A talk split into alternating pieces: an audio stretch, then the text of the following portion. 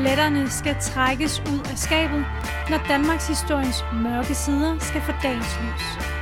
En Danmarks historie fyldt med konflikt og antihelte. Vi går helt til stregen og lidt over. Du lytter til De Røde Fjer.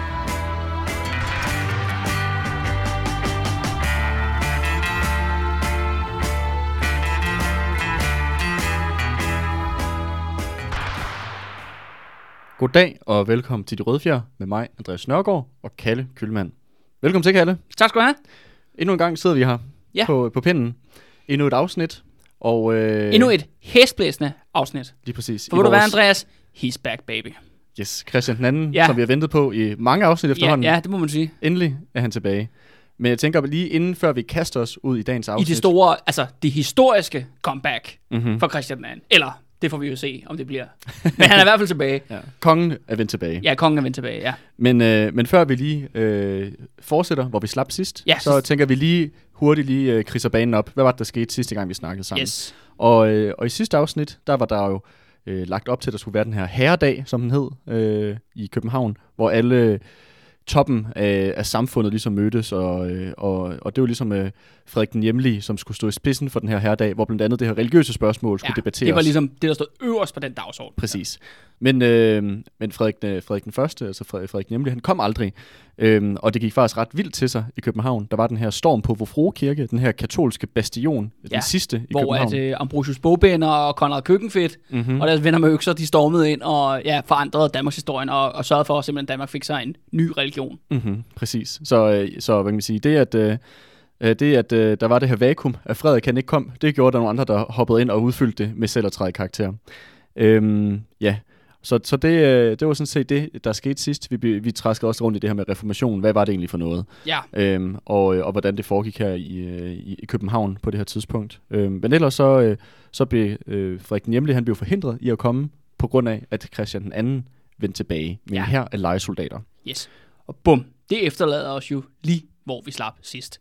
Øh, Og øh, som du nævnte selv lige før, Andreas, ikke? nu har vi haft en sidste episode, var der jo enorm fokus på, hvad fanden skete der egentlig i København, og alle de her præster, der stod og råbte og skreg hinanden, og optøjer osv. osv. Men lige før vi sådan set springer ind i, og faktisk skal fortælle, hvad har Christian II egentlig haft gang i i de sidste otte år, hvor han har været i eksil, Det er lang tid det efterhånden. er rigtig lang tid siden. Øh, og det er jo også interessant, er, at vi er jo, kan man sige, Grevens Fejde-serien er jo mere eller mindre i tre uofficielle dele. Ikke? Den første del var jo meget handlet om meget om Christian II. Så har vi jo anden del her, som faktisk har handlet meget om Frederik den Første, men også om reformationen med at sige 50-50. Ikke? Og så har vi den sidste halvdel, som kommer så til at handle om borgerkrigen, Grevens Fejde. Øhm, men lige nu er vi så ved at, runde, ved at komme igennem her anden del. Vi har lige dagens episode, og så har vi også episode i næste uge. Så, øh, så, vi, så vi skulle ved at være der. Øh, men, men lige for at for forstå den her tid, eller hvad, ligesom, hvad er det, der ligesom får Christian II til lige, pludselig at vende tilbage i, øh, ja, i året 1531, så skal vi også ligesom lige efterlade begivenhederne i København et stykke, og så faktisk vende os over mod Jylland.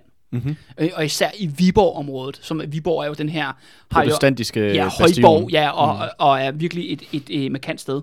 Fordi at, øh, som vi, så vi snakker om, at grunden til, at øh, Frederik den Hjemlige overhovedet begynder at pushe det her reformation i Danmark, det var jo netop det der med, at han havde brug for at aflede opmærksomheden efter Sørens fejde i 1525, fordi at bønderne i hele øh, Danmark, og så også borgerne, for eksempel i Viborg, at der var en enorm social uro, og der var en enorm vrede. Mm. Øh, og det er også det der med, at hele tiden har det været i alles baghoved. Altså det er jo det, der har...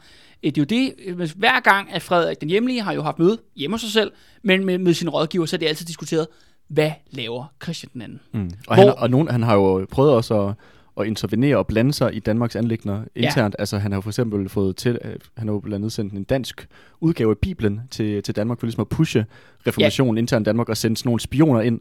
Ja, og propaganda og folk, der præcis. holder, hvad hedder det, smedevers, hvor de øh, sammenligner, ja, hvor der er det der vers, hvor at, at Christian, han, sådan, og han er ørnen, ikke, der kommer og forsvarer øh, de små småfuglene, det er jo selvfølgelig bønderne og borgerne, øh, og så øh, mod de her adelige høge, som mm. det der vers er. Og den her propaganda fylder alt mest. Så det er det første, Frederik nogensinde har diskuteret med folk, siger, hvor er Christian, hvad er han gang i, og samtidig er det jo også det, folk har snakket om i krostuerne. Ikke? Mm. Om det så har det været ude på landet, eller om det har været inde i byerne. De snakker, okay, har du hørt noget nyt? Hvad sker der med Christian? Og hvornår kommer han? Og det er jo det, der har været hele, hele spørgsmålet. Og nu, om sider, kommer han, ikke? Øhm, øh, og det er jo det der med, altså noget af, af den her sociale uro, som, som der har været der hele tiden. Reformationen har jo afledt opmærksomhed, men når vi når til 1531, så er det tydeligvis, at nu er reformationen ligesom et overstået kapitel. Nu begynder folk at koncentrere sig om andre ting. Og vi kommer faktisk helt tilbage til de samme spørgsmål, som var op før reformationen, eller hele det reformationsbevægelsen ligesom startede i Danmark. Og bare lige for at oprise, hvad er det for nogle spørgsmål? Jamen, der er jo det, altså, for det første er jo det der med, kan du huske, at, at adelen brændte de der meget progressive love, som Christian mm. nåede lige at vedtage, inden han blev styrtet. Ja, blandt andet det der med, det var ikke en jordreform, men en landreform blandt andet. Ja, og øh. gav bønderne retssikkerhed, og øh, hvad hedder det, fratog handlen, adelen og gav den til borgerne i byerne. Ja, præcis. Og han prøvede ligesom at forskyde magtbalancen internt i landet til bønderne og borgernes favør på ja. bekostning af adelens. Ja. Ja. Og så kommer der også hele der, og så er der selvfølgelig også hele der spørgsmål om undertrykkelse af kirken, det der med, at kirken ejede, du ved, den største boligmasse inde i byerne, ikke? Ja. de var jo den der store landlord, og så, og så videre, så videre. Og, og alle de her spørgsmål, de kommer faktisk op til overfladen igen. Mm-hmm. Øh, og, og det har især center omkring Viborg, ligesom som centrum, men det er faktisk mere landdistrikterne udenom Viborg. Okay. Øh, og det er jo noget at gøre med, at ligesom at der har været herredag i København, jo, som har samlet øh, folk fra hele øh, Danmark til at komme til det her øh, herremøde, jamen, så er der jo også landsmøder og det er jo så på Tinge i Viborg, som er en meget, meget vigtig by i, i det jyske, ikke? Mm-hmm. i forhold til det her. Det vil sige også, at bønderne kommer der ind regelmæssigt til de her markeder, eller domstolsdage, eller hvad fanden det kan være. Og det betyder, at når de her bønder ligesom vælter ind i Viborg, jamen, så har de også den her sociale uro med sig. Mm-hmm. Øh, og det er noget, øh, som vi snakker om tilbage i Sørens Fejde, det var jo, at bønderne i Jylland havde nægtet at betale skat til kirken, altså ja. det, der hedder 10. Mm-hmm. Og det fortsætter faktisk, men det er faktisk ikke stoppet på noget som helst tidspunkt. Øh, og de her bønder bliver mere og mere aggressive om det her spørgsmål. Øh, og det er det, man så begynder at konstatere, fordi nu kommer rygterne om, at Christian II er på vej. At lige begynder bønderne i Viborg at møde op bevæbnet. Ja. I større og større antal. Og det er også det der med, som vi taler om helt tilbage. Hvem er det, de mødes med her i byerne? De mødes med hinanden jo. Det er ja. fordi, at bønderne bor jo separat ude i deres landsbyer. Mm. Så det er meget naturligt, at når de skal snakke rigtig mange af dem sammen samtidig, jamen, så gør man det på de her tinge. Og de her tinge, de foregår så i byerne. Mm-hmm. Og så, når vi netop kommer til ja, oprørscentrum, jamen så er det jo Viborg her, som ja. ligesom har den her position i hvert fald, i, i 1531 er det i hvert fald. Øh, og, og de her folk, og det er jo det der med at have adelen, sådan, åh, når de kigger på det, fordi de er jo ikke med i bøndernes netværk eller organisering. Ikke? Vi skal jo huske på det her, Andreas. Det her det er konspirationernes tid. Ikke? Mm-hmm. Der jo, og, og, vi har jo ikke kilderne, der fortæller om, hvordan de mødes i alle landsbyerne og snakker om, nu er det fandme nu, ikke? nu skal du fandme slibe øksen, Jens. Ikke? Ja, tag en med. Ja, tag en med. Nu, nu, nu, nu, nu, nu det sker. Ikke? Øh, men de kan jo bare konstatere, at på de her ting, at lige pludselig dukker bønderne op, og de er voldsomt ophidsede, og de er bevæbnede. Mm. Og der er blandt andet en historie, som er blandt andet en af grundene til, at Frederik, som jo egentlig faktisk er på vej til herredag i sommeren 1530, at han simpelthen han når faktisk hele vejen til Fyn, men vender sig om, da han får nyheden om, at der har været tinge i Viborg, hvor alle de bevæbnede bønder er dukket op, og så er der, der er jo selvfølgelig også nogle adelige, der dukker op til sådan et arrangement, ikke? Nogle lokale adelige. Og så er der været nogle adelsdamer, som ligesom er gået igennem mængden af en masse aggressive, møgbelortede bønder. Og så er der en af de her bønder, der åbenbart er gået op til de der adelsdamer, og så har han haft et spyd i hånden. Og så har han altså kastet med den skarpe ende ned ad jorden lige foran fødderne på de der adelsdamer, så de du ved, selvfølgelig får et chok, ikke? Og så har han sagt noget af, vi nakker jer. Okay, så der er, ja. der er rimelig hostile stemning. Ja, ja, lige præcis. Ja. Ikke? Og det kan man så se det der med, at det der nu er klassehadet. Ikke? Det kom på fuld smadret igen. Ikke? Nu mm. handler det ikke så meget om... Kirken Ja, nu handler det ikke om øh, spørgsmålet om, hvorvidt du er katolsk eller protestantisk. Mm. Nu handler det om spørgsmålet, hvad din, øh, er du bonde, er du borger, eller er du adelig, ikke? Mm. eller er du biskop? Ikke? Det er det, der, det, er det, der er, handler om spørgsmålet. Øhm, og, de, og i denne situation er adelen i beredskab. Og der begynder de så at skrive øh, breve til Frederik. Han kommer tilbage til sit slot i Slesvig, og man siger, hør her, det kunne være rigtig fedt, hvis kongen lige dukkede op i Viborg og lige beroligede de her bønder og ligesom, du ved, love dem alt muligt. Men det vil han sgu ikke. Nej. Fordi han er jo Frederik den hjemlige. Han, han, han mener jo, at han kan løse spørgsmål derhjemmefra.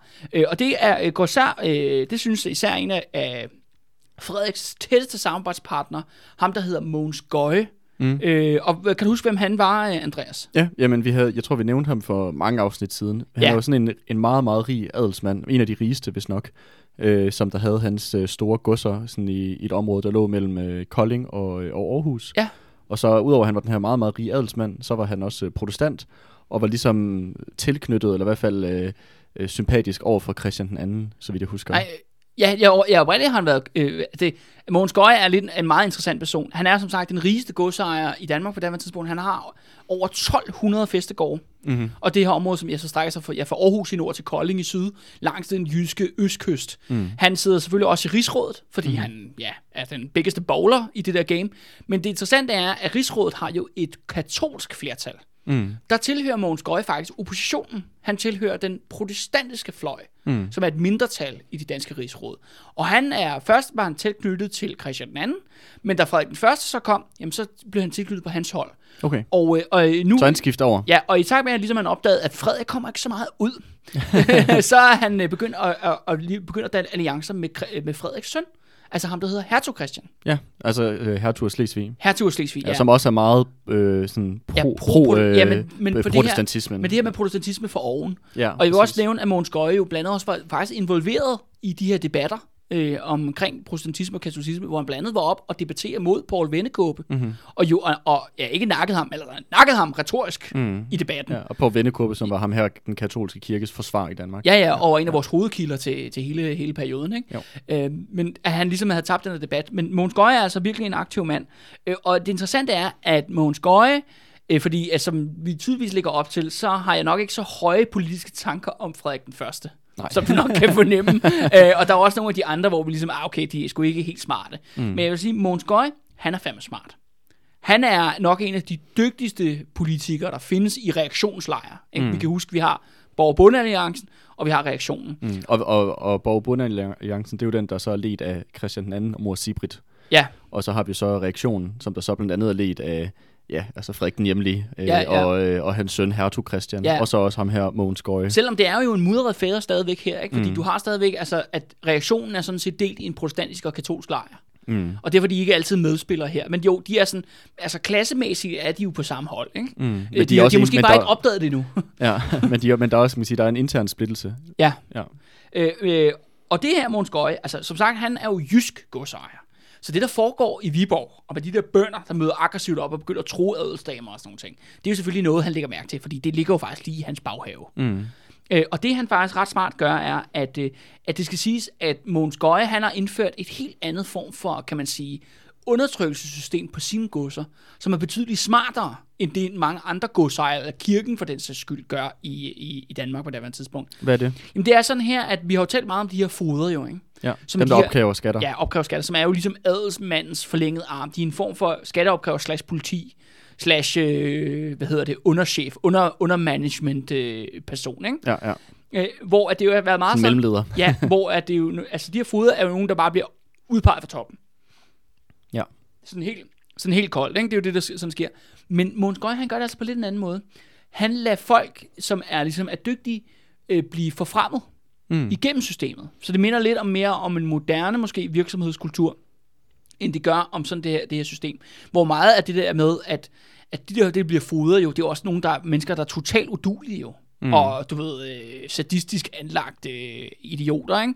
På alle mulige leder og kanter, men de bliver forfremmet på baggrund af blod og familieconnections og loyalitet, ikke? Mm. Hvor Mogens Gøjs siger, ah, den kan man jo godt lige skrue lidt på, den der, ikke? Det handler også om, hvem kan pro- producere resultater. Mm. Hvem er faktisk de smarte? Hvem er de kloge? Ikke? Og det vil sige, at hvis du er bonde, og du ligesom, så kan du faktisk godt blive forfremmet til at blive fodet, men kun jo på Mogens Gøjs gods. Mm.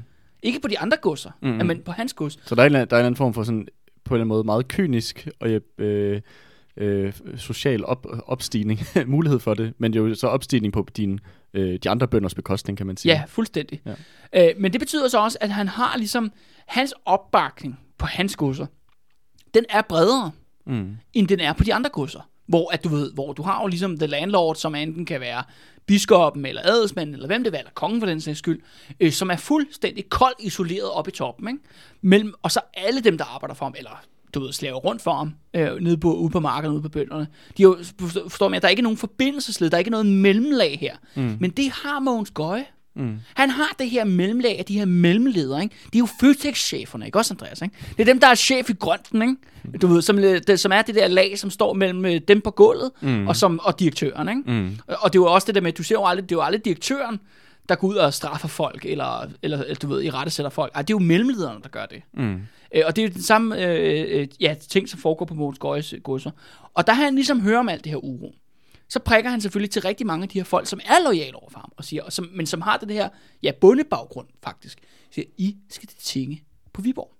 Ja. Så han sender simpelthen, jeg ved, det er, vi ved ikke hvor mange, men jeg må næsten, fordi der er mange tusind bønder, der Ja. ja. samles her i Viborg, øh, at det må være flere hundrede faktisk, Som han sender. som han sender, men selvfølgelig forklædt anonymt Mm-hmm. til at infiltrere mængden, Og simpelthen, du ved, det er jo klart, altså op til det her, øh, det her store møde på Tinge, så øh, er der folk mødes på kroer, eller hvad de nu gør, de står på markedspladsen og snakker sammen, ikke? Så kan de her folk simpelthen gå ind og blande sig og prøve at ødelægge krigsstemningen. Mm, Vende altså stemningen. vendstemningen. Ja, og det er jo faktisk interessant, er, at det er jo det samme, vi så under oprøret. Ja, med altså augustoprøret. Ja, ja, ja, i 1943, hvor vi så det der med, at når Socialdemokraterne spillede deres kort smart, så var har de jo netop folk, deres egne folk med til de der øh, Stormøder. stormøder og forsamlinger, hvor der blev aftalt strejke eller opstand, eller ja. Ja. hvad der nu blev, som lige så kunne tale imod det der med, tale i mere sådan en konservativ, mere sådan, ej, sådan, ro på, ikke? Mm. Du ved, det er at blive ophidset, være med at slappe dog af, Mm, ikke? gå tilbage til jeres ja, arbejde. Tag, tag, tag hjem til hjem. Og det er præcis det samme, Mm. at Mogens Gøjes folk, de gør på de her tinge øh, øh, ja, i Viborg, ikke? Ja, man kan sige, at han prøver ligesom at pacificere øh, Ja. og afmontere den der. afmontere, ligesom ja. lede be- bevægelsen væk. Og det lykkes faktisk i de første omgang. mm-hmm. Øh, fordi at bønderne står der, og de har taget deres våben med, og folk er ophidset, og så er der en, der siger, nu laver fandme oprør. Christian den anden, han kommer lige om lidt. Mm. Vi, nu, det er nu, vi sætter den røde hane på taget. Ikke? Det er nu, vi... Brænder herregården her. Ja, brænder herregården ned. Og så siger der en af, nej, men vent nu lige lidt. Ikke? Skal vi ikke have høsten i hus først? Eller, Mm-hmm. jamen, jeg har hørt, at Frederik Hjemlig egentlig skulle være meget flink, når man møder ham. Mm. Ikke? Eller, sådan, ved, eller hvad kan man nu kan øh, øh, bruge af forskellige argumenter. Ikke? Ja, ja, ja. Du ved, jamen altså, hvad ved jeg? Inger Støjberg kan godt lide uh, Cola Zero, ikke? Det er jo meget sympatisk, ikke? Det kan jeg også jo, ikke? Altså, Ja, ja. Det, på den måde kan vi argumentere jo frem og tilbage med, øh, med forskellige eksempler, ikke? Uh, uh, uh, I den her uh, debat. Um, Men det er, sådan- det er sådan en form for sådan en brandslukning. det er det uh, fuldstændig, ikke? Mm. Uh, men der er jo også nogle bønder, der bliver ved med ligesom at, øh, at, at lure den. Ja. Ja. Er ligesom, hvor det sådan, øh, det begynder at spørge sig rundt, og siger, hvad kender du egentlig ham der, der står der og snakker til det, og siger, nej, ham har jeg aldrig set før. Og det skal også siges jo, at når man, når man mødes på tinge i Viborg jo, så er det jo meget primært folk fra Nordjylland, Ja. der kommer der, og så ja, Midtjylland, det er det område, der, der kommer ind øh, og taler, og så lige pludselig dukker der folk op fra Kolding, Mm. Ikke? Så bliver man jo lidt suspicious. Ikke? Ja, ja. Kolding er jo forrædernes hjemby i, det. i Jylland, ikke? Er det ikke rigtigt, Andreas? Altså, vi er jo kendt for utrolig god pizza. Nå, ja. nå okay. Så- Også i 1500-tallet. Ja, ja, det har altid, ja, ja, altid været kendt. øhm, men ja, det, er, men det er rigtigt, altså det der, det lyder, det er da fuldstændig mærkeligt, at øh, som Og du siger nu, der. er- nu, okay, nu bliver det sådan et rigtig københavns spørgsmål. Men kan man ikke også høre forskel på dialekterne? Jo, jo, Internt i Jylland. Altså, sagtens, sagtens, ja. sagtens. ja, der er nordjyder, nordjyske dialekter er sådan rimelig, synes jeg, anderledes, i hvert fald for sådan en aarhus- aarhusiansk i hvert fald. Ja, ja, Du du, spørger vil, mig i hvert du fald. vil jo sagtens kunne have forskel, hvis du, hvis du har været en bonde omkring Viborg på det tidspunkt, og der så Ja. kommer en eller anden bonde ned fra omkring Kolding. Jeg tror 100% det har, de har skilt sig ud. Ja, okay. Men, altså, men det giver også god mening, fordi at når der er nogen, der ligesom begynder at, at lure på, øh, hvem er de der folk. Øh, og det det faktisk gør, selvom de får afmonteret stem, stemningen der, et par, et par møder faktisk i streg, så siger de bare sådan, jamen det de aftaler hver gang, og siger, vi kommer igen næste måned. Mm-hmm. Øh, det er det, de konstant aftaler. Der er lige pludselig nogen, der trumfer igennem og siger, okay, der er ikke tid til oprør lige nu, men vi mødes igen om en måned. Mm. Og så falder og, hammeren. Og så finder vi ud af, om der skal være oprør. Ikke? Ja. Så man bliver ved med at mødes, og så til sidst er der bare sådan nogen, der siger, hmm, men de her folk, hvem er de egentlig, de her øh, folk, der ikke lyder ligesom os? Øh, ja, øh, de andre bønder der. Så er der faktisk nogen, der stiller sig op og siger, den her gang, inden vi overhovedet begynder at gå i gang med at diskutere opstanden, eller hvad vi skal gøre oprør, så skal vi lige fordele os efter herreder. Mm-hmm. Og herreder er jo sådan en endnu mindre inddeling end for eksempel, ja, region. Det er, en, hvad skal vi kalde det? En Er det herre, sådan amt eller kommune? Nej, jamen, eller ja, en noget? kommune, men jeg måske mere sige, altså bortset fra, at der er jo ikke noget, der hedder et rådhus, eller, øh, Nej, ved, nej. eller socialforvaltning, eller overhovedet noget, den du ikke? Nej, nej. Det er mere sådan et, en juridisk ting, altså det, hvor man betaler skat, og øh, hvis man har, du ved, forbrydere, der skal henrettes i ens herred og sådan noget. Mm. Men det er en endnu mindre enhed. Men det er jo sådan her med de her samfund den her gang, at hvis du samles som herred, så er sandsynligheden for, at du kender en, som kender en Ja, stor. meget, meget højere. Ikke? Ja. At det kan godt være, at du selvfølgelig ikke kender alle, du bor i herred med, men sandsynligheden for, at du kender en, som, ja, som, ja, som mm. sagt kender en. Ja. Og derfor siger de, der, inden vi overhovedet begynder at diskutere det her, så skal vi lige fordele os efter herreder. Mm. Så det vil sige, at alle de her, ja, altså måske 10.000 vis af bønder, de skal simpelthen dele sig ind i grupper og sige, Nå, hvem er fra øh, Østerherred? Øh, jeg ved ikke, hvad de herreder hedder. Det var for Nørre Nebel. Ja, ja, ja, alt det der herreder, de, Ja, ja, ja. de fordeler sig i de der grupper. Og så lige pludselig er der selvfølgelig nogen, der står udenfor, Mm. som er de her kolingenser eller aarhusianer, eller hvad fanden de er, så siger, nå, for satan, ikke? Men der sker altså ikke noget med dem, de er bare sådan, okay, I skal bare smutte. Ja, ja, ja. Øh, og, øh, og de bliver simpelthen taget tilbage, og, og følge øh, afmelder rapport der til øh, Mogens Gøje, og han er bare sådan, så er fanden løs i Laksegade, ikke? Mm-hmm. Fordi nu diskuterer så bønderne internt jo, uden at der er nogen til at spionere, og der er uden, ikke nogen til at sabotere Mm. de her opstandsplaner. Øh, planer. Men det, øh, men det lyder også som om, at, sådan, at det har også været en lang proces på det her tidspunkt. Øh, Jamen, det er også det, fordi der er us- usikkerheden om, hvornår Ja. Christian egentlig vender tilbage. Ikke? Det er Ja. jo det, der hele tiden er spørgsmålet. Ikke? Ja, men også det der med, sådan at det synes jeg også var noget, vi så under oprøret, øh, da vi lavede den serie, at det her med momentum betyder utrolig meget. Altså, Ja. ja. det er nogle gange er det timer, der kan afgøre om for eksempel Ja, stemningen. minutter, ikke? Ja, ja, om stemningen er for eller imod, at man laver en generalstræk for eksempel. Ja. Øh, og jeg tænker det der med, at de ligesom har udskudt møder på møder, hvor det virker som om det er en proces, der har foregået over måneder. Det er imponerende, at de alligevel stadig har kunne bibeholde det her momentum til, at det ligesom ikke bare løber ud igennem, ud igennem fingrene Ja, på men det er dem. jo igen, det, vi skal huske på, Andreas, ikke, at folk i 1500-tallet, deres lunder er ekstremt korte. Ja. så det, Så efter der er gået en måned, så tænker de bare på, åh, oh, der var det også det her sidste måned. Åh, Ja, ja. jeg er så ophidset. Ja, ja, ja. nu tager jeg fandme til Viborg igen. Ja, ja, lige, lige præcis, ikke? Ja. Øh, men det er også det der med, at for dem jo, selv når de vender tilbage til deres, øh, du ved, deres gårde, eller hvor de nu er, ligger henne i Jylland, ikke? Altså, problemerne er det samme jo. Ja, ja. Adelsmanden er stadig nogle svin, ikke? Kirken er stadigvæk nogle svin, ikke? Selvfølgelig, selvfølgelig. Øh, og, og der er jo den her latente trussel, ikke? og det, jeg tror også, det er meget at gøre med det der med alle Christian Andens agenter der, ikke? de spreder rygter, og nu kommer han, åh, oh, så nu, ikke? Og, man, mm. og så, man skal jo også handle, når der er momentum, og det er derfor, det bliver ved med at dukke op. Og det der med, at de får smidt de der øh, østjyder Ja. ud. Provo- jeg ved ikke, det er jo ikke provokatører, Ja, de er men det, er, det er jo sådan sabotører. sabotører. Ja, sabotør, ja, det er jo, ja, det er jo, de, de er jo det modsatte af provokatører, ikke? De vil have, at folk slapper af. ja. Men Så, hvad med øh, så er de der for at sabotere Ja, mødet? ja.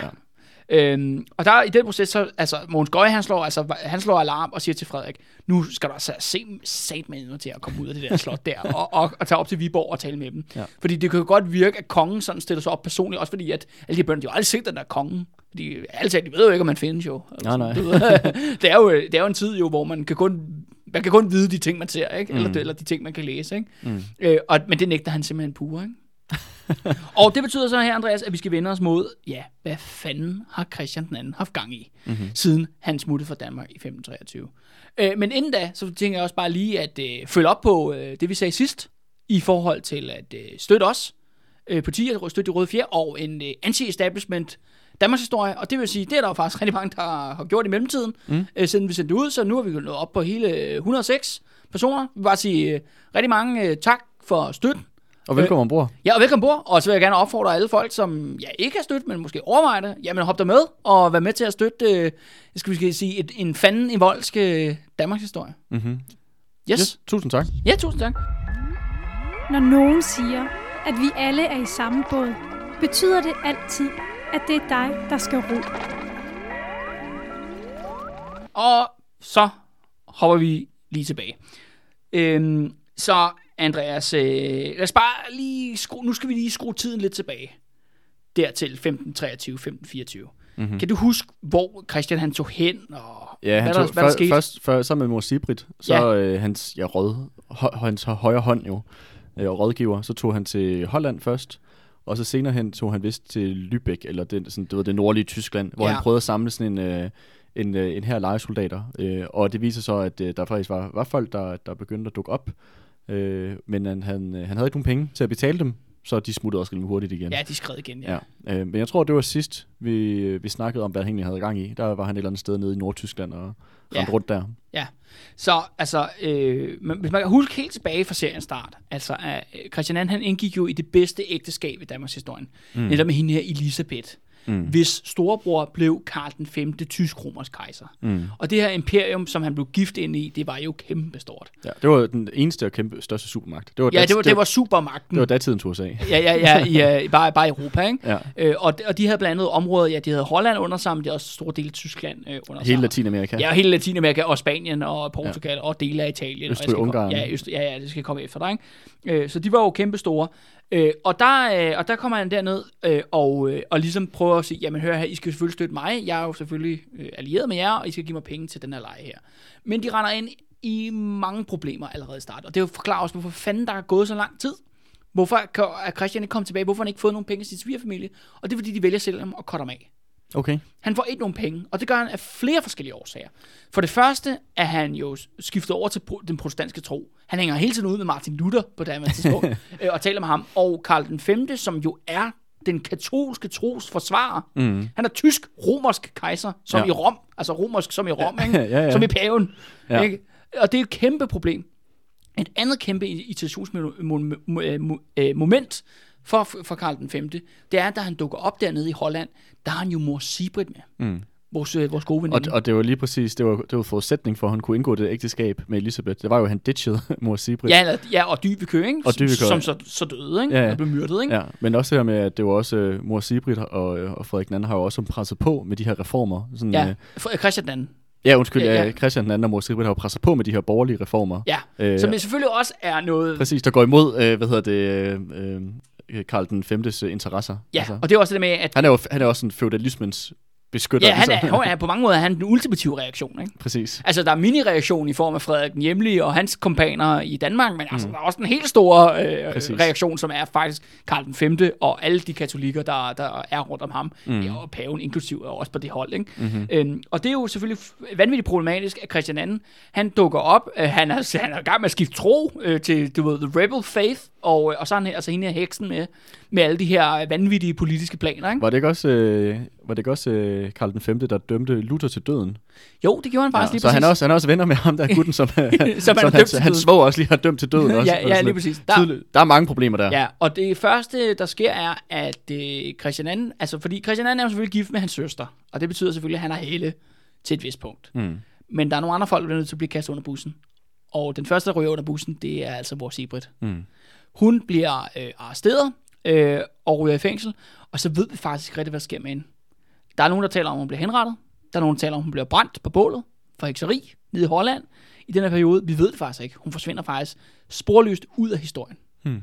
Øh, og der kan man sige, det er jo vanvittigt kynisk af Christian II, at han simpelthen offrer øh, sin tætteste politiske samarbejder, tætteste politiske rådgiver, igennem faktisk rigtig, rigtig mange år. Man skal huske jo, altså de har jo allerede haft forbindelse siden 1503, mm. op i Norge jo. Mm. Hvor han Øh, var en ung mand. Ja, var en ung mand. Det er jo det allerede der, der samarbejde det, i den der periode, det knytter sig, og så hele vejen til, ja, 1523, ikke? Det er alligevel, ja, det er 20 år, ikke? Altså, det, det er jo en, en vanvittig lang periode. Og ja, og så, ja, så bliver hun jo så tydeligvis dræbt, selvom vi ikke rigtig kender de nærmere detaljer om det. Øh, Og det er jo virkelig dybt tragisk, fordi, at, eller, at fordi hun er jo en af de mest interessante kvinder i Danmarks historie. Mm.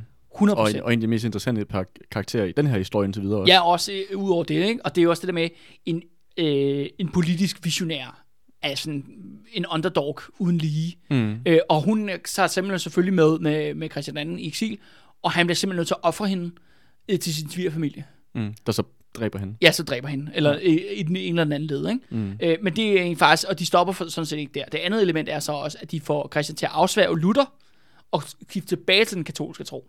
Okay. Så han skal simpelthen være ude og erklære, at jeg er katolik igen. Ja. For ligesom at vise, okay, jeg er på det samme hold som min, min svoger, ikke? Mm. Øh, og han lever faktisk i de her otte år, han lever faktisk en kummerlig tilværelse.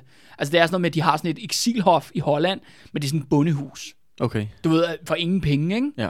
Øh, og, øh, og så dør konen der, Elisabeth dør øh, af, ja, af sygdom, ikke? Øh, fordi øh, ja, de er, øh, hun får ikke de der grøntsager, fordi de er meget bønder. Nå. så, så, og så dør hun, ikke? Øh, og, og det andet element, som også er vildt, vildt, øh, vildt tragisk øh, for øh, Christian, det er jo, at hans ældste søn, eller han har en søn, der hedder Hans, selvfølgelig opkaldt efter hans sortsyn, han dør også som 13-årig. og det er den eneste søn, de har. Ja, så har han også to døtre, mm. øh, men de bliver så gift, øh, og kommer faktisk ind i nogle rigtig gode ægteskaber, sådan magtpolitisk. Men de ryger lidt ud af vores historie her. Det er bare for at sige, at altså, Christian II, han når bunden mm. fuldstændig ultimativt. Ikke? Mm. Og så har vi også, hvis vi snakker om det der med, jamen, så prøver han jo at samle alle de her folk, øh, lejesoldater i 1525, øh, og simpelthen ved at gamble og sige, jeg har en masse penge, og så har han ikke en skid penge, og så bryder han græns sammen. Ja. Og så derfra efter, altså han fører, render rundt og har en forhudlet tilværelse, ikke? Uden venner, uden allierede, ikke? sådan i eksil, ikke? Og det er jo den klassiske historie om folk i alle de her immigrant i eksilmiljøer, ikke? At det kan virkelig være, det kan være, det er en hård omgang, ikke? Altså fysisk og psykisk, ikke? Og økonomisk og så videre, så videre. Mm-hmm. Han kører den her tilværelse.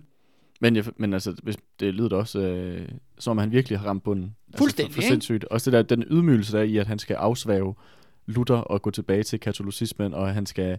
Hans, Ja, han skal øh, også opgive sit politiske program, ikke? Han er jo ude, han er lavet med Mor Sibrit, ikke? Præcis jo. Altså det der med sådan, at øh, det kan godt være, at han, øh, han, han, han er overlever, men det er jo på den der families nåde, han er giftet sig ind i, Ja. som bare sætter nogle fuldstændig vanvittige øh, forhold, som han skal leve op til, altså, øh, eller krav, han skal leve op til, som virkelig må være et personligt nederlag for ham selv også, tænker jeg.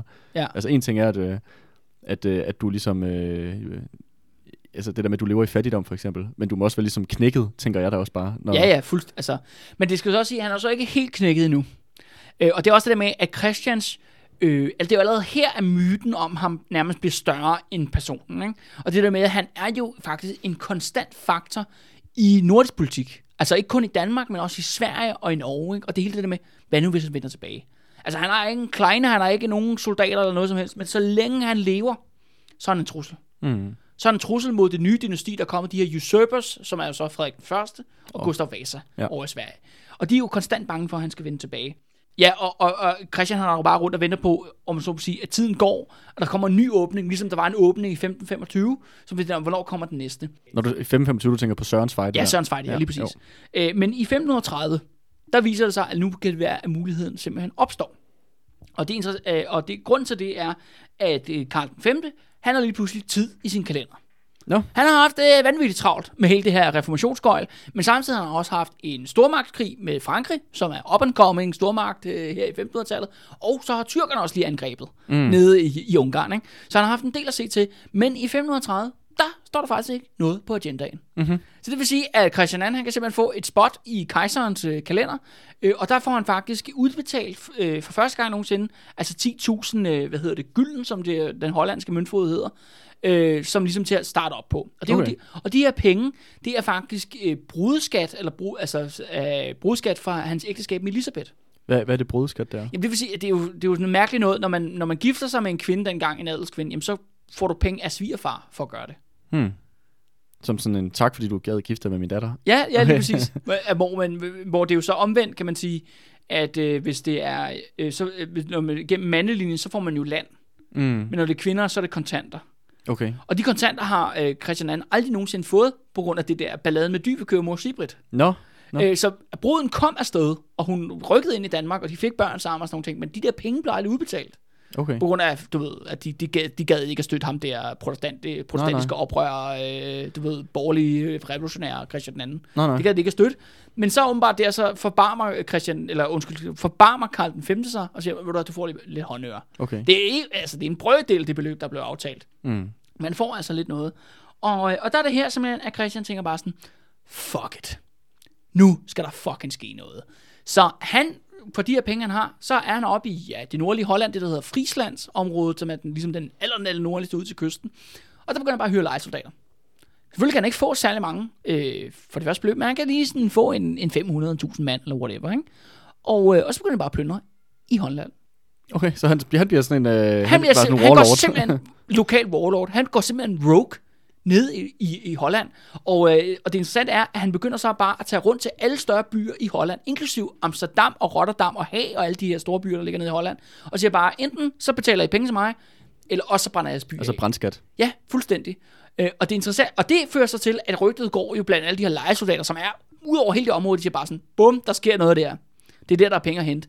Og øh, i takt med selvfølgelig, at Amsterdam selvfølgelig betaler, uha, betaler, øh, vi selvfølgelig undgå at blive øh, dræbt jo, og blive brændt af, jamen så får Christian II flere penge, og det vil sige, at han kan få flere lejesoldater. Mm-hmm. Så det er sådan en, om man så må sige, en... En cirkel, der fodrer sig selv. Ja, ja, et cirkel, der fået sig selv. Ja. Øh, og det kunne være lige pludselig til, at nogen taler om det, sådan, det skulle være helt vildt, at han er oppe og ramme sådan en øh, nærmest 100.000 mand, der bare samles rundt om ham. Åh, oh, shit. Altså, øh, af de her lejesoldater. Men det er jo virkelig sådan en plyndrende hårde af, af lejesoldater, Men ikke? jeg tænker, at, øh, at Karl den 5., hans, hans svog, han kan da ikke være særlig glad for det. Nej, men det er jo også fordi, Christian også, hans tålmodighed er jo opbrugt jo. Mm. Nu har han jo ventet i otte år, og hele hans familie er døde, han har ramt bunden, ikke? Og så er det bare sådan, så fuck sviger, så fuck svogeren. Mm. Ikke? Så vil han bare brænde hans kongerige af. Og det han så bliver ved med at kræve, Christian II, han bliver ved med at kræve, siger til Karl den 5. Hvis jeg skal stoppe med at plyndre og udplyndre dine undersåtter, og det, nu kan vi sige, at Karl den 5. imperium er jo enormt. Mm. Så Holland er jo sådan set et hjørne, et hjørne af det imperium, om som man et lille hjørne. Altså, men hvis jeg stopper med at, øh, at fuck det her hjørne op, så skal du give mig skibe, så jeg kommer tilbage til Danmark. Mm-hmm. Øh, og der er man efter, når vi kommer, og det går faktisk, det meste af året med 1531, går faktisk med, at han render rundt der og plyndrer løs i Holland, og så til sidst er Karl V bare sådan, okay, fuck it. Du ved, ud med ham. Bare, han skal bare væk. Ja, ja. Nu, nu, ej, jeg er simpelthen så træt af den her svoger, ikke? Ja, og hans ja, ja. søster er også død og sådan nogle ting. Ikke? Ja, er så virkelig nogle det. Akavede familiesammenkomster, ikke? Altså, så det er, altså, vi skal bare af med ham, så han siger, han beordrer simpelthen Amsterdam byråd til at sige, skaf den der spade nogle skib, så han kan komme væk herfra. Mm.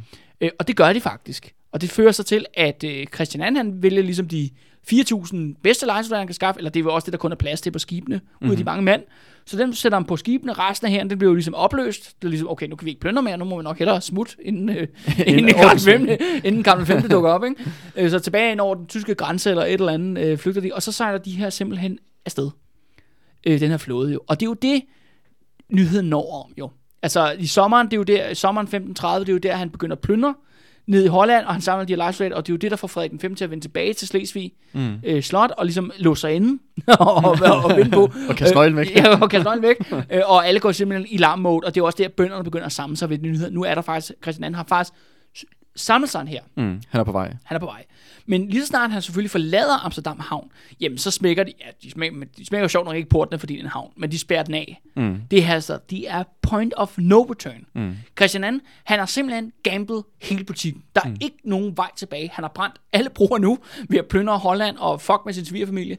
Nu er der kun ét, der kan vindes, og det er altså, du ved, han sætter alt på et bræt. Enten så bliver han konge igen af Norden, eller også så vil han falde ud du ved, og ja, ud i indigheden eller dø, eller det der er værd, mm. ikke? Og hvem er selvfølgelig ved hans side i den her proces?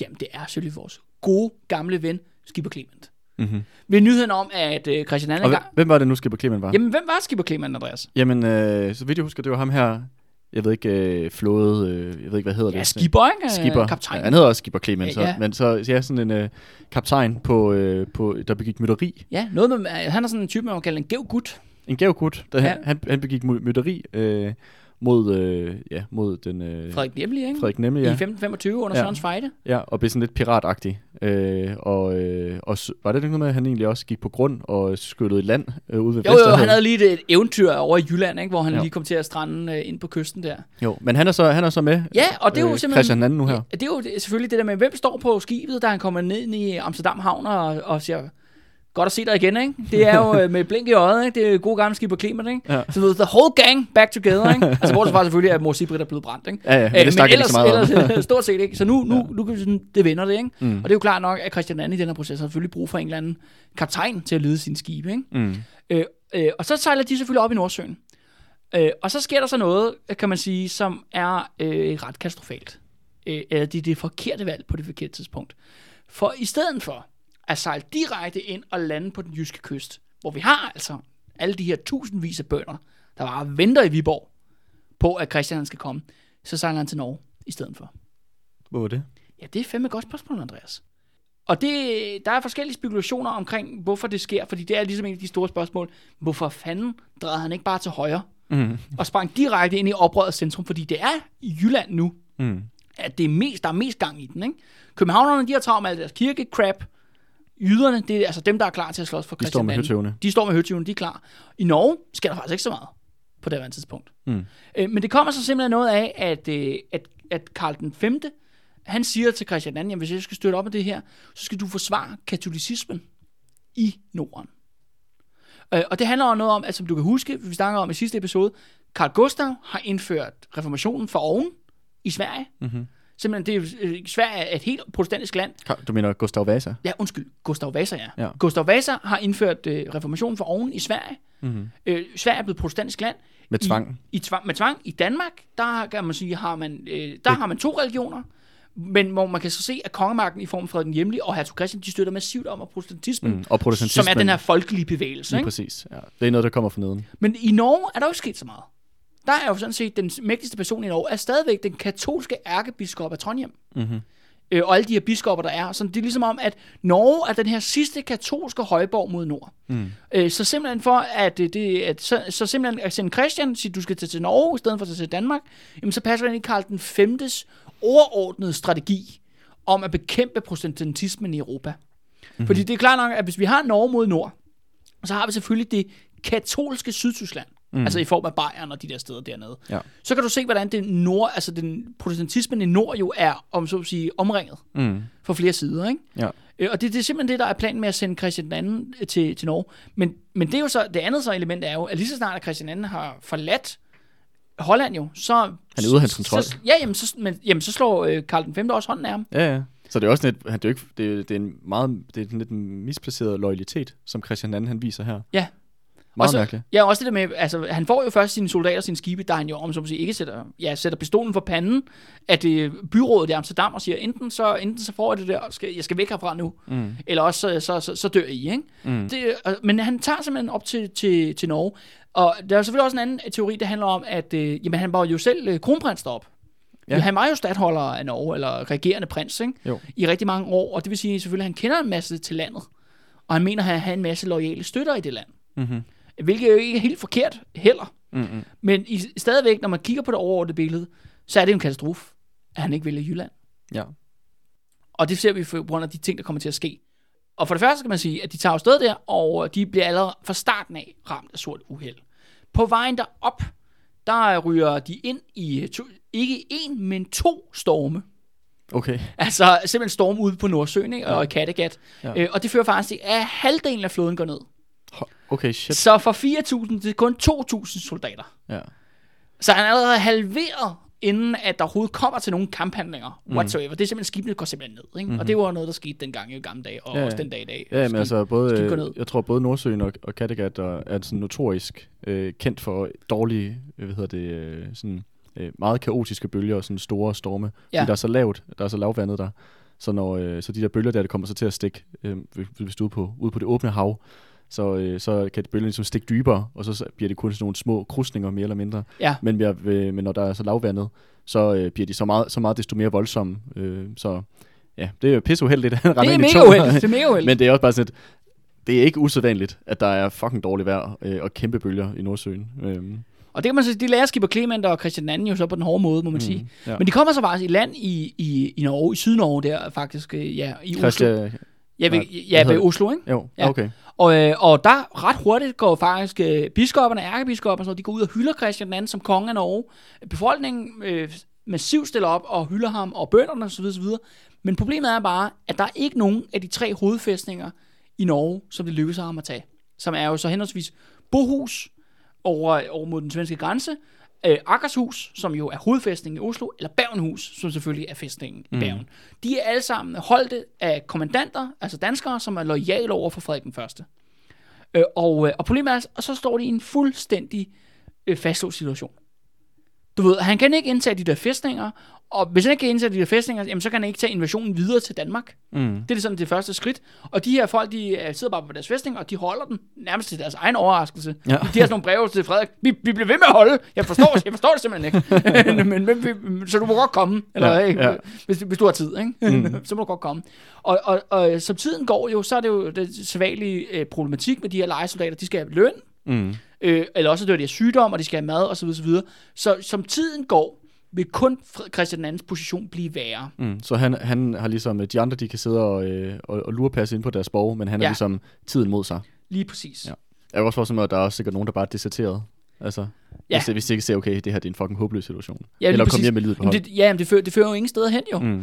Øh, og det, i den situation er han selvfølgelig, efter Christian II er ved at blive godt mør, så sender Frederik den første, han kommer ikke selv selvfølgelig, mm. øh, men han sender selvfølgelig et forhandlingshold derop. Mm-hmm. Blandet jo med vores øh, gode ven Mogens Gøje. Mm-hmm. Han dukker Som selvfølgelig op. adelmanden. Ja, så, ja. men så siger han, ved du hvad, øh, øh, lad os finde en løsning. Vi finder simpelthen en løsning, hvor at, øh, at vi gør et eller andet for dig. Og siger, du, du bliver selvfølgelig nødt til at opgive dit oprør. Du kan ikke være konge af Norge. Det er Frederik, der skal være konge af Norge. Øh, og alle de her oprør, de skal selvfølgelig svære om troskab igen. Øh, og øh, så siger jeg, jamen, hvad, hvad får Christian II ud af det? Han har faktisk, altså, mens han er i Norge, det er der, han knækker. Altså, han har ikke nu mere kampgejst. Man må sige, man kan sige meget dårligt om Christian II, men man skal ikke beskylde ham for ikke at prøve.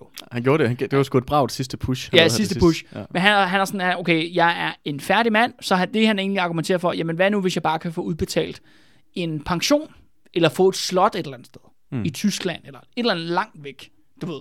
Altså han er mere sådan, nu, nu opgiver jeg simpelthen kongemagten, det spil, det er kørt, jeg skal bare have et eller andet sted. Jeg skal have det der sommerhus i Vesterhavet, og så ja, kan jeg ja, trække mig ja, tilbage ja, ja, dertil. nyde, nyde mit otium, ikke? Ja. Mens de her forhandlinger selvfølgelig står på op i Norge, så ser skipper Clemens lige sit smut til at øh, gå ned i havnen og lige bore et skib og sejle væk. Okay, så han stikker... Han stikker, Han stikker simpelthen af, altså, og det er jo noget at gøre med, at øh, han kan jo ikke drage med Christian II i eksil, fordi han er jo pirat. Ja. Så det vil sige, hvis han nogensinde falder i Frederik den førstes hænder, eller nogen andre myndighed, jamen så får han kappet hovedet af. Mm. Og der, der er ligesom, der er en grænse for, hvor Christian II jo, han har jo et øh, legitimt mål om, han er jo egentlig faktisk blevet kronet som konge af Danmark. Mm. Der er øh, Skipper Clement, han er bare en oprører. Mm. færdig arbejde, ikke? Og Mhm. mm. oprør, det er sådan nogle, man nakker, ikke? Præcis. Øh, Så det, er Det så vi også i, ja, så det er forskel. Norge før i Så, tiden. så Christian Anden må jo sige farvel til Skipper Klemen, han er sjov nok, og, ham, og hans folk, de redder livet. Øh, og, øh, og så sejler Skipper Klemen ud i det blå, Andreas, og der kommer hun til at være et stykke tid nu, lige indtil han vender tilbage en dag. Men det er en episode for en anden dag. Men som øh, de her forhandlinger strækker sig øh, fremad, så aftaler man så videre, at, øh, fordi Christian bliver ved med at sige, jamen det er jo fint nok, at I lover alt muligt guld og grøn skov. Jeg skal jo have en aftale med ham, der faktisk bestemmer. Mm. Altså min, min onkel, ikke? Mm, Frederik den Hjemlige. Ja, Frederik den Hjemlige. Øh, og så siger han, kan han ikke komme herop? Ej, det kan ikke. Problemet er, at det er ikke hjemme hos dig. Ja, det er Eller det er hjemme. ikke hjemme hos ham. Men siger, ej, må du, vil, vil komme, lave kompromis? Øh, du kan jo tage til København, og så vil Frederik møde dig der. Det lyder som et, øh, en fælde. Og, og det siger, jamen, ah, det lyder, jamen, det lyder meget suspicious sådan noget. Jamen, ja, du får selvfølgelig frit lejde. Mm-hmm. Og hvad har vi lært om frit lejde her på serien Andreas? At det bliver brudt. Ja, det bliver brudt, ikke? Men øh, altså, jeg tænker også lidt, at Christian er sådan et, et sted der, hvor han ikke Hvad rigtig har, hvad så mange valg. Ja, ja. Øh, så han siger, at jeg tager imod det her frit lejde. Øh, og simpelthen, ja, hæren og hele Norges eventyr, det bliver pakket sammen. Han sejler til København, og nu er vi så kommet ind i året 1532. Det har taget lang tid, øh, det der cirkus op i Norge. Mm.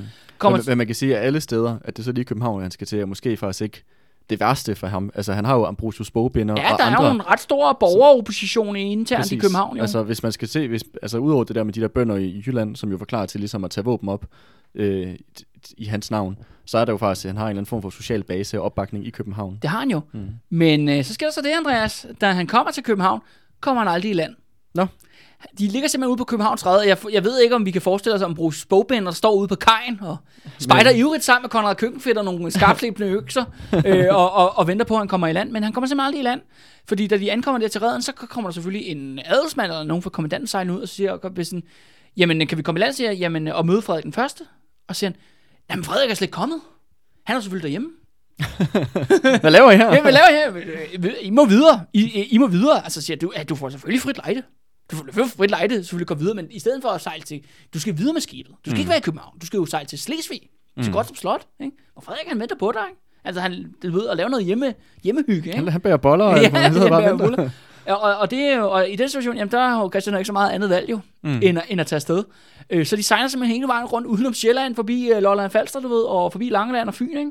Og så over der, dernede ved, ja, det, hvad hedder det, det Als sydlige til- Jylland der, ja. ikke? Øh, og øh, så er det jo sådan her, Christian II, han, øh, øh, han, han kender sit land godt. Christian II har jo rejst Danmark tyndt, da han var, var konge og prins og så videre, så videre. Så øh, da han lægger mærke til, at lige pludselig drejer skibet om, så må sige, ikke til... Øh, øh, ikke til, øh, hvad hedder det, til venstre, altså ned mod Slesvig Fjord. Mm. Nej, de sejler op til højre, om man så må sige, de drejer sejler nord, sætter kursen mod Sønderborg.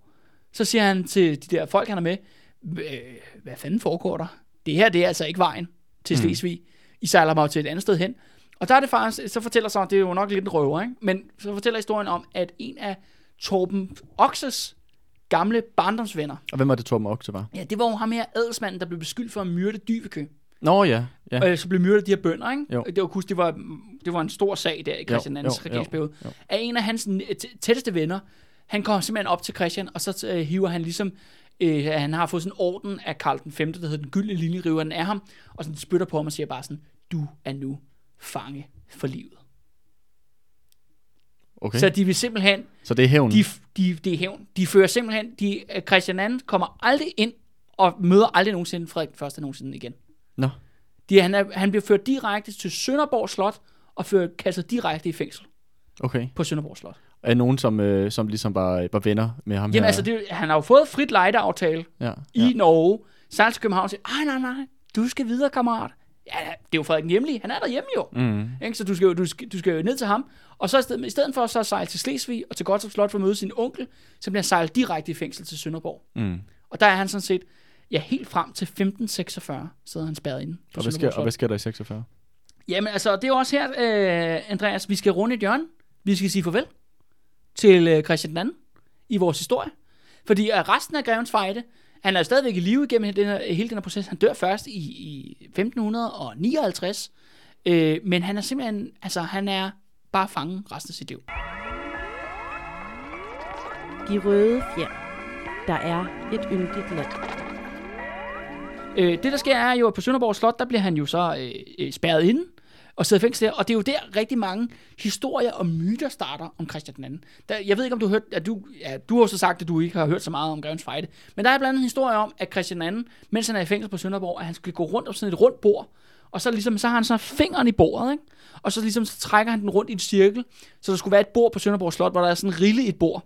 Okay, Fordi det er bare han, gået fordi, rundt fordi og rundt og rundt. så mange år med at køre rundt i, i rillen. Ikke? Okay. Der går også historie, det er faktisk fra 1700-tallet, hvor de snakker om, at man havde fundet en masse tegninger, han havde lavet i sin fængselscelle. Han har simpelthen malet hele Københavns Red efter hukommelsen. Nå, Altså i, i billeder, og han har skrevet digte på væggene og alt sådan noget, fordi han sidder i den der fængselscelle. Ikke? mhm. Øhm, og det er, jo- men det er jo så meget historier. Øh, men det vi faktisk kan se, øh, hvad hedder det, på øh, regnskab, fordi hans fængselsregnskab er faktisk bibeholdt, det er blandt andet, at han havde en personlig tjener, mm-hmm. som efter øh, legenden siger, det var sådan en, en af hans gamle krigsveteraner, sådan lidt en Søren Nordby-agtig type, okay. som kunne fortælle ham røverhistorier om, øh, De gode gamle dage. ja, om krig mod svenskerne og Ja, ja, ja. bundoprørende over og sådan noget. Ja, cheer up, Ja, buddy. og, og, og, meget grineren, og også, så havde han også en, en, en personlig dværg Nå, til at underholde sig. det er da Så han klart. havde simpelthen en dværg i, Ja, med i ja. fængsel. Altså, nu, i moderne tid, der kan du for eksempel have, have adgang til en Playstation, hvis du sidder i fængsel. Men øh, i det her, der er det så et tilfælde, der er det så en dværg. ja, han er jo, han er jo, han er jo konge, det er det. konge. Altså, jo. han skal jo ikke øh, bare han sidde og kede sig. vi skal jo ikke gå ned på dværge i hvert fald, Nej, når man er sådan i fængsel. Øh, og der, der ligger han sådan, øh, hvad hedder det, øh, spærret inde jo, ikke? Øh, og det skal faktisk sige- siges, at året efter, altså efter han har sådan nogenlunde tid et år i fængsel, så bliver der faktisk øh, afsløret en samsværgelse.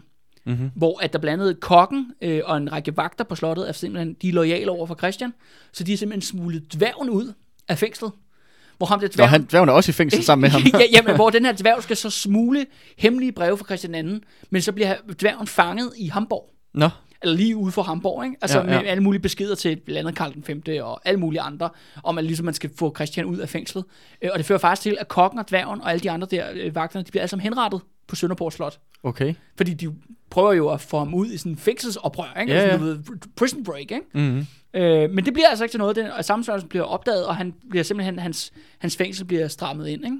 Tror du, at, øh, at det er hans onkel, øh, Frederik den Hjemlige, tror du, det var planen hele tiden, at, han, at, at Christian aldrig nogensinde skulle ned og mødes med ham? Det tror jeg helt bestemt, det var. Ja. Altså, og det er jo også det der, som jeg sagde, det der frit lejde. Og jeg har det Mhm. bare sådan, Christian den anden, han burde jo kende, vi snakkede om, Han hvordan, har, han har selv, han har han selv jo brudt selv brudt det, lort. Så når nogen giver frit lejde, Ja, så ved du jo godt nærmest, hvad det betyder, den her situation, ikke? ja, ja. ikke? Vi kan bare huske vores gode ven, hvad fanden var der, han hed? Ham der, de, de tre roser der, der fik frit lejde til ude i, I Oslo. i fjorden. Oslofjorden, ikke? Jo. Som endte med en økse i panden, ikke? Ja, og Altså- der var hele den der svenske adel. Ja, fik- som også fik frit lejde. Ja, og det var, som der jo blev myrdet i det stokholmske blodbad. Ja, ja, amnesti, ikke? Så der er jo masser af, altså, så, altså, det er jo, man skal virkelig være tabt bag en vogn for ikke at opdage, hvad, ligesom, hvad, mm. hvad der sker her. Mm. Men så Øh. man kan sige, at der er at hele det her oprør, som Christian II, det, start, det startede ret godt ud med sådan 4.000 soldater. Han øh, sejler afsted der ved, øh, ved, øh, ved Holland, har mulighed for at ligesom lande midt i det her oprørs epicenter ved Jylland, men så tager den her fuldstændig katastrofal Ja, beslutning. de tur, ikke? Og Ja, tager til Norge i stedet for. Ja, og, det, og så kollapser det hele derfra. Ja, og han er- han, men og han han, er og den ender- det er sjovt, der kommer ikke, det virker ikke til, at der kommer til et eneste slag. Han har, tabt, han har tabt en krig, uden at kæmpe et eneste slag. Og, men det er også, vil sige, han er også vanvittigt uheldig, ikke? Mm. Der er jo både en kombination af vejret, altså de her to storme, ikke en, men to storme, der fører til, at hans skibe går ned. Og så er det der med, at øh, til deres egen overraskelse, så lykkes det de der kommandanter i de der norske fæstninger, holde fæstninger, sådan, jeg ved ikke, hvad der sker, men øh, det går bare bedst godt, ikke? Mm. Øhm, og, og det er ligesom, at oprøret ikke spreder sig, og det er også det der med, det er jo en, altså, det, på mig virkede det som om, at Christian II havde faktisk, på trods af, at det gik så dårligt for ham i eksil, han havde faktisk et kæmpe spion- og propagandanetværk i Danmark. Mm. Det virkede som om, at de der agitatorer og de der folk, hans kontakter, de er sådan set alle steder. De viser jo det der fængselsoprør, eller prison break, det viser jo egentlig også om, at der er jo mange folk, der er loyale over for ham. Mm. Selv blandt, du ved, kongen eller Frederik den Førstes egne mænd. Præcis. Altså ikke adelsfolkene, men dem nedunder, ikke? Ja. øh, er der mange folk, der er loyale. Og han, men han, en kombination af uheld og forkert valg, ender det simpelthen med, at han ryger der i fængsel. Mm-hmm. Øh, og der skal, øh, og, der, og øh, nu kan man så sige lidt spoiler alert, at øh, Christian II, han overlever jo så Grevens Fejde. Øh, og, men fortsætter i fængsel. Øh, men faktisk efter Grevens Fejde, der bliver hans øh, fængselsophold det bliver lidt nemmere. Han får blandt andet lov til at komme ud af slottet. Han får lov blandt andet til, til på, på jagt og sådan noget. Og, øh, og hvad hedder det, men han skal blive overvåget af vagter og sådan nogle ting. Der finder også nogle grinerende historier om, at øh, man i Sønderborg i årene efter Grevens Fejde, der kunne man bare møde Christian der bare kom gående på gaden. Og begynder at drikke, vin, at drikke vin med folk og sådan noget. Okay. Du vil gå ned til fiskeren nede på havnen og sige, Nå, har du fanget noget? Eller, hvad?" Okay, så det er lidt mere sådan, han er i fodlænke, eller hjemme, Ja, ja, ja, ja hjemmearrestagtigt. hvor, er det sådan, hvor der går masser af røverhistorier, og folk, der har mødt Christian II eller drukket så stive med ham og sådan nogle ting. Ikke? Øh, og så, så tiden går der i, øh, i 1546, der øh, får han simpelthen lov til, at øh, han bliver rykket fra Sønderborg, som er sådan en hårdt fængsel, til at han kommer til Kalundborg i stedet for på Sjælland. Mhm. Øh, og som er et meget mildt fængsel, og der, får han, der er sådan en stor jagtskov ude for Kalundborg, og der får han bare lov til at gå rundt og passe sig selv. Nå. Til han faktisk han dør af alderdom i 1559. Okay. Men det er også det der med, at han har ikke nogen arvinger, fordi hans søn er død jo. Mm. Øh, han simpelthen resten af sit, det er også det med, at han lever faktisk et vanvittigt langt liv. Ja, jeg skulle lige sige sådan i forhold til, at hvordan at hans, hans liv indtil nu har været sådan rimelig dramatisk og fyldt af konflikt. Og, Ja, så ender det faktisk Så- meget stille og roligt. Ja, præcis. Det er meget øh, ironisk på den måde. Øh, og, men også på sådan, han er, ender med at have... Han har også mistet alt det, som han ligesom øh, har haft. Altså han, han har, igennem hans liv har han jo været øh, konge for hele Kalmunionen. Ja. Og han ender med ingenting. Ingenting, ja. Han, ingen gang en, ha- hans... Øh, hans øh, han, har været, han har, hans kone er død. Hans, øh, Søn er hans, død. Hans søn er død. Han har så Han- to døtre, der bliver gift væk, men dem har han selvfølgelig sjovt nok ikke noget kontakt med, Nej, mens nej, han er i fængsel. Nej, nej. Men også, at han har tabt det hele, og han er endda blevet tvunget til at skifte religion. Ja, ja. altså alt, han er jo... Han er, Det er noget, noget af det sjove er, at øh, Frederik den første gider overhovedet ikke snakke med ham. nej, Whatsoever. Men det gider hertug Christian godt. Og især efter, at øh, Christian anden, eller undskyld, Christian 3., bl- han bliver så til Christian 3., hertug Christian der, Mm. og han bliver konge, så begynder de faktisk at føre lange øh, med hinanden. Nå. Og Christian 3. kommer og besøger ham af flere omgange. okay. og sådan snakker med ham. Altså sådan personligt. Jeg ved ikke, hvad de snakker om, men han er Mm. sådan... Altså Christian anden har kun en, der besøger ham i fængslet. Og det er hans øh, jo hans niveau. Mm. Altså der- hans der oprørske niveau. Ja. Og det er også det, men, men, men så længe at Christian anden lever, så er han jo stadigvæk en konstant trussel mod øh, det nye dynasti, der er kommet til. Mm. Fordi de er jo usurpers. Ja, de er jo oprørere. De har tilrettet sig kronen. De har tilrendet sig kronen ulovligt. Mm. Men det, kan man sige, det dybt ironiske er faktisk, at Christian 3., på trods af, at han jo så er jo betydeligt yngre end Christian 2., han dør faktisk før Christian 2. dør. Okay. Øh, De begge to dør i året 1559. Ja. Men øh, det er sådan her, at øh, Christian den 3. han dør 8 måneder før Christian 2. Okay. Og det er godt nok... Øh, det, det er ironisk, at han på den måde også ligesom øh, overlever så mange andre, der ligesom... Ja, ja, øh, alle andre. der følger ham. Men, men på, på sin vis er han jo her, øh, Andreas, han er jo en, en, en dead man walking. Ja, ja. Det har han jo været, siden Ja. han bliver taget til fange i Sønderborg. Ja, det er han jo, og han er sådan set ude af det her game. Men som vi vil opdage, som vores historie øh, skrider fremad, altså, det er her, at, og det er også derfor, jeg fortæller nogle af alle de her myter og røverhistorier, det der med, at han rundt på slottet med øh, den der bordet der og alt det der, ikke? Ja, ja. Altså, hans, personen Christian den anden er effektivt ude af vores historie, men symbolet, myten, mm. om man så må sige, legenden, mm. Christian den anden, har stadigvæk vanvittig stor relevans. Mm-hmm. Fordi han bliver stadigvæk samlingspunktet omkring Borgerbundealliancen. Bare fordi at monarken, om man så må sige, Christian anden røg ud, så er alliancen altså ikke overvundet. Nej, snarere tværtimod. Øh, men det er jo det der med, at man skal jo have en konge, og de peger ved med at pege på den her, den fængslede konge, mm. nede øh, ja, på Sønderborg Slot.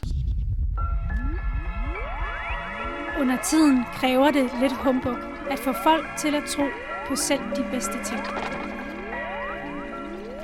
Øh, og, men, men øh, som sagt, han er ude i vores historie, og det er også bare, vi har jo faktisk talt om det før, Andreas, øh, men det er jo både det der med, altså, hvad kunne det ikke være blevet til, ikke? Mm. Altså, hvis det var lykkedes med Christian den anden. Altså, det der med en borgerlig revolution, før de andre borgerlige revolutioner, altså den hollandske, den britiske, den franske, den amerikanske osv., osv., som kunne have taget Norden helt foran i den historiske udvikling, i hvert fald i en europæisk kontekst. Vi snakker om potentialet af nordamerikanske kolonier, genopdagelsen af Grønland, alt det her, ikke? Altså det der med, i stedet for, at Norden blev sådan et, hvad skal Udkants Europa. udkants Europa, et sideshow til ja. hovedbegivenheder, så kunne Norden, Skandinavien have blevet hovedcentrum mm. for begivenhederne, hvis det var gået bedre for Christian II og mor Sibrits planer. Mm. Øhm, og det er bare virkelig, en, altså det er jo kontrafaktisk historie, øh, men det er bare ret interessant at blive mærke i. Mm. Og det gør også, at, at Christian II er også en meget anderledes konge i, hvordan historien har skrevet om ham sidenhen. Altså, da der kom en ny, da der faktisk kom en borgerlig revolution i Danmark fra, ja, fra slutningen, eller undskyld, fra starten af 1800-tallet op til 1848, hvor vi så, hvor enevælden blev væltet. Ja, grundloven er, ko- Ja, er ligesom ja, alle de her folk. konklusion Der er mange af de historikere, som også var medlem af de nationalliberale, hele den her borgerlige revo- revolutionære elite, de gik vanvittigt meget op i Christian II. De skrev vanvittigt mange bøger om Christian II, og, de skrev, og der var også mange digtere i perioden, der skrev øh, skønlitteratur om Christian II. Mm. Øh, og, det er jo, og det er faktisk er sådan set aldrig stoppet. Christian II er stadigvæk, altså det er måske meget nørdet sådan for os historikere, men Christian II er en af de konger, man faktisk diskuterer. Mm. og har en holdning til, og han er sådan en, der deler vandene, som der sagt også snakker om, at han har jo en kæmpe rolle stadigvæk i norsk og i svensk historie. Han er en af de få konger af den danske kongerække, som har en hovedrolle i begge de to landes historie. Mm. I Danmark kan man sige, der lever han jo desværre i skyggen af Christian 4, ikke? Øh, når man taler om den der, den, ja, om, som, som, om, som sige, kongerækken taget i dens, i dens helhed. Men som sagt, altså, øh, han var tydeligvis en dårligere konge end, end Valdemar Atterdag, fordi han tabte. Hvor modsætning af, hvor, hvor Valdemar Atterdag er jo det modsatte. Mm. Han vandt jo, ikke? Mm. Øh, men ikke desto mindre, så er jo ved siden af Valdemar Atterdag, så synes jeg jo, at Christian II er helt sikkert Mm. en af de mest fascinerende, interessante konger i Danmarks historie. Mm. Og en, man burde, hvis man absolut skal dyrke konger, så lad os da dyrke ham i stedet for. Sådan har jeg det i hvert fald, ikke? End, end den der fuldstændig udulige Christian 4, ikke? Men jeg synes også, det, det virker til, at det kender sig om det, at han har været visionær. Ja, men der har ligesom været gang i noget andet. Der har været nogle Mm. planer, der har været nogle projekter, ikke? Mm. Det er derfor godt, det der med, at han er jo på mange måder altså antidansk i forhold til, hvordan vi, vi behandler vores egen historie i dag. Ikke? Han, han løfter blikket, ikke? Mm. han tænker stort, ikke? og han er ambitiøs. Ikke? Han satser hele butikken op til flere gange. Mm. Og i starten jo, der lykkes det, ikke? Og så fejler det fuldstændig efter det stokholmske blodbad. Ikke? Mm. Der er også det der, men vi snakker også om det tidligere, Andreas, men det der med, at der er mange i dag i moderne historikere, der sådan siger, jamen de kan godt lide at snakke om Christian II, men siger, ej, det han havde gang i, det var altid dømt til at fejle. Mm. Han havde for mange fjender. Men der vil jeg sige modsat, ikke? Fordi det her, det er jo anti-establishment historiepodcasten, ikke? Der vil jeg så sige, nej, det er modsat. Fordi hvis det faktisk de her revolutionære sociale om, øh, du ved, omvæltninger, som de faktisk havde i støbeskeen, ham og mor Sibrit, hvis de var lykkedes, så er de jo mobiliseret ukendte kræfter i Norden, i Nordens befolkninger, i det, nord, i det nordiske borgerskab, i de der handelsbyer, ikke? øh, hvor at, øh, du ved, sky is the limit, fordi at den her cocktail er nogle af de samme, øh, hvad hedder det, grundelementer, som gjorde, at Holland og England kunne blive en supermagt i henholdsvis slutningen af 1500-tallet og i midten af 1600-tallet. Mm. De er til stede her, men det blev bare ikke til noget. Så jeg vil sige tværtimod, siger jeg, jamen altså, ah, det var dømt til at fejle. Nå, men, men, øh, de siger, nej, de havde alle chancerne. Ja, jeg ved ikke, jeg ved ikke, om jeg er helt enig. Jeg vil sige, jeg tror ikke, jeg tror ikke, jeg vil sige, det var dømt til at fejle. Men jeg vil sige, jeg tror, der var, der var, der var helt klart nogle problematikker i blandt andet det med, at det er noget, der bliver gennemført for oven, hvor det ligesom ikke mo- mobiliserer de her folk, der rent faktisk skulle udleve revolutionen. Altså det er jo det her med, at det bliver lavet af Mor Sibrit og Christian Anden som sådan en tomands her for oven, Ja. de her reformer, hvor dem, der jo ligesom skulle stå og forsvare det her nye system og de her reformer, borgerne og bønderne, at de blev ikke aktiveret i, kan man sige, til forsvar for det her, før det var for sent. Men det er jo så, og det, det synes jeg er et rigtig god point, du og, har der, og, og også, også det der med, i forhold til med, med styrkeforholdet mellem de forskellige klasser og grupperinger i samfundet, hvor den her borgers, borgerskabet i, øh, i Kalmarunionen var jo også forholdsvis ny. Altså det var ikke, øh, altså nu, nu sammenligner du der med Holland og, og, og Storbritannien, hvor i hvert fald, at så vidt jeg har forstået, at så har du en, øh, hvad kan man sige, en, øh, en udvikling i de lande, som er måske, jeg ved ikke, 50 eller 100 år længere frem, end i Danmark er på det her tidspunkt. Og derfor så er styrkeforholdet ligesom også forskudt desto mere. Øhm, og dermed ikke sagt, at, at det var umuligt, at altid ville have fejlet. Men jeg tror også, at der var ikke noget andre, der var ikke nogen andre steder, han kunne blive inspireret af at kigge hen til. Der var ikke nogen Nej. andre, der havde lavet de der erfaringer. Og det, at han så stod i en måske mindre favorisabel position, gjorde så også, at hans, at disse, hans svagheder blev så desto større, øh, eller de blev, de, de, de, de blev katastrofale, i stedet for at have været noget, der kunne blive overkommet, fordi han ikke havde nogen erfaringer at trække på fra andre lande. Det synes jeg er rigtig god pointe, Andreas. Og det er jeg også meget enig med dig. Men, men jeg vil dog sige faktisk, at det vi jo faktisk kan konkludere jo på baggrund af, nu tænker jeg jo, fordi jeg ved jo også ligesom, hvordan historien slutter, ikke? øh, men nu så vi det jo med reformationen. Der var jo en massiv bevægelse for rigtig mange af de her idéer. Øh, og de her måder, ligesom, som mor Sibrit og Christian II tænker på. Jeg, jeg, jeg, jeg, har, jeg er fuldstændig enig med dig, siger det der med, at man, man inddragede ikke dem nok. Men det interessante er, at bevægelsen kom faktisk. Mm. Den kom jo først i form af reformationen, og så kommer den i form af grevens fejde. Altså den her borger-bonde-alliancens helt konkrete oprør. For ligesom, øh, og det er også det med, det er en, det er en krig for Christian den anden, uden Christian den anden. Mm. Det er det, der er interessant ved, den, ved den her borger, ved borgerkrigen, Grevens Fejde. Det er, det, her, det, er jo, det er jo en krig, hvor det handler om, at borger, borgeralliancen prøver at indsætte en konge, som sådan set er out of the game. Mm. Så det er også derfor, at Christian II er færdig som person, som monark, men som symbol og som idé, der lever han videre. Og det er også derfor, altså jeg siger det der med, jamen, hvad kunne det ikke være blevet til? Fordi at hvis det havde været helt dødt, du ved, at de har gennemført de der love, som vi snakkede om for oven, og, sådan noget, og der ikke har været nogen reaktion whatsoever, så havde jeg tilsluttet mig establishment-historikere, der siger, han havde ikke en chance. Mm-hmm. Men jeg vil sige, nej for helvede, vi kan jo se jo. De kommer, men det er rigtigt nok. Det er ligesom om, at det, hvis man skal være, som jeg også synes er en færre kritik, Christian, han har også tit for meget fart på. Mm. Det er som om, Utålmodig. han er utålmodig, ikke? Og det der med, at han bare stormer frem og prøver lidt at force den der udvikling. Det er også det der med, at så tror han, at han kan fikse hele den svenske opposition ved at myrde dem på, en, på to dage. Ikke? Ja, ja. Det, det er ikke altså sådan, man indtager en provins øh, effektivt. Ikke? nej, nej, præcis. Og der kan man så se, det er jo også det der med, at det er jo også hans sige egen største fjende. Ja, Ikke? ja. Altså. Det virker bare lidt som om, at han har så stort øh, forspring til dem, han gerne vil lede, at han ligesom fuldstændig mister forbindelsen til dem Ja. på, nogle, på nogle punkter. Og jeg tror, det er det, der også er en svaghed, som man, jeg tror, at den kunne godt have været overkommet under nogle andre forudsætninger, hvis der var nogle andre revolutioner, nogle andre erfaringer, han kunne, ligesom, han kunne se til. Men når det er ligesom, hvis du er first mover, og du har nogle af de her fejl, hvis du laver nogle af de her fejl, så bliver de bare katastrofale. Ja, og det blev det jo så også. Og det gjorde det jo. Ja. Ja, ja. Men det er rigtigt, at potentialet var der. Ja. Altså, fordi også, som du, som du pointerer med, den her bevægelse, både i form af reformation og så grevens fejde, bevægelsen kom jo, den kom Ja. bare forsinket. Ja, det er det. I et diktatur må ingen sige sandhed. I et demokrati må alle lyve om. Christian Anden, du må sige pænt farvel, Andreas. Ja. Men, øh, men bevægelsen, den lever, og symbolet, Christian Anden, den lever. Øh, og, øh, og den her situation er, når vi nu når året 1533, så sidder jo Christian Anden, han sidder jo spadet inde i Sønderborg, og, øh, og, og Frederik den hjemlige er jo sjov nok derhjemme, øh, men han er jo faktisk også ved at komme ret meget op i årene. Han er faktisk, øh, i det år der, der fylder han, der bliver han 63. Mm-hmm. Og det er jo pænt gammelt. Mm. Altså, Det er en øh, ja, ja, en mand i 1500-tallet at være. Ja, ja, du kan ikke engang gå på, øh, jeg ved ikke, om du kan gå på pension som, øh, som det i dag, med den nye, pension, med den nye stigende pensionsalder. selv, i, selv i moderne Men, kontekster. men okay, men jeg hører, hvis man har levet til man er 63 i 1500-tallet, så har man levet absurd lang tid. Ja, ja, ja. Nærmest tre, tre livstider øh, ja, ja, ja, ja. hele liv, ikke? Øhm, og der kan man så sige, at efter at Christian II jo er røget i fængsel, der ser det jo rimelig godt ud for, for Frederik der. Om sider har han jo løst det, der har været det, over, altså det overordnede problem igennem hele hans regeringsperiode. Det er jo netop det her Christian II, trussel for Christian II. Det virker som om, at katolikkerne er jo sådan set på retræte. Det virker, at protestantismen har vundet frem i Danmark, øh, og han har jo en, nogle solide støtter i det der rigsråd. Men i takt med, at han, øh, ja, han er derhjemme, og han bliver ældre, han begynder også at blive mere og mere syg, så begynder spørgsmålet netop at rejse sig. Hvem skal være tronfølgeren? Hvem vil udpege rigsrådet? Og der er her, at, øh, om man så må sige, at reaktionen kommer til at skyde sig midt i deres eget ja, ansigt, øh, stort set.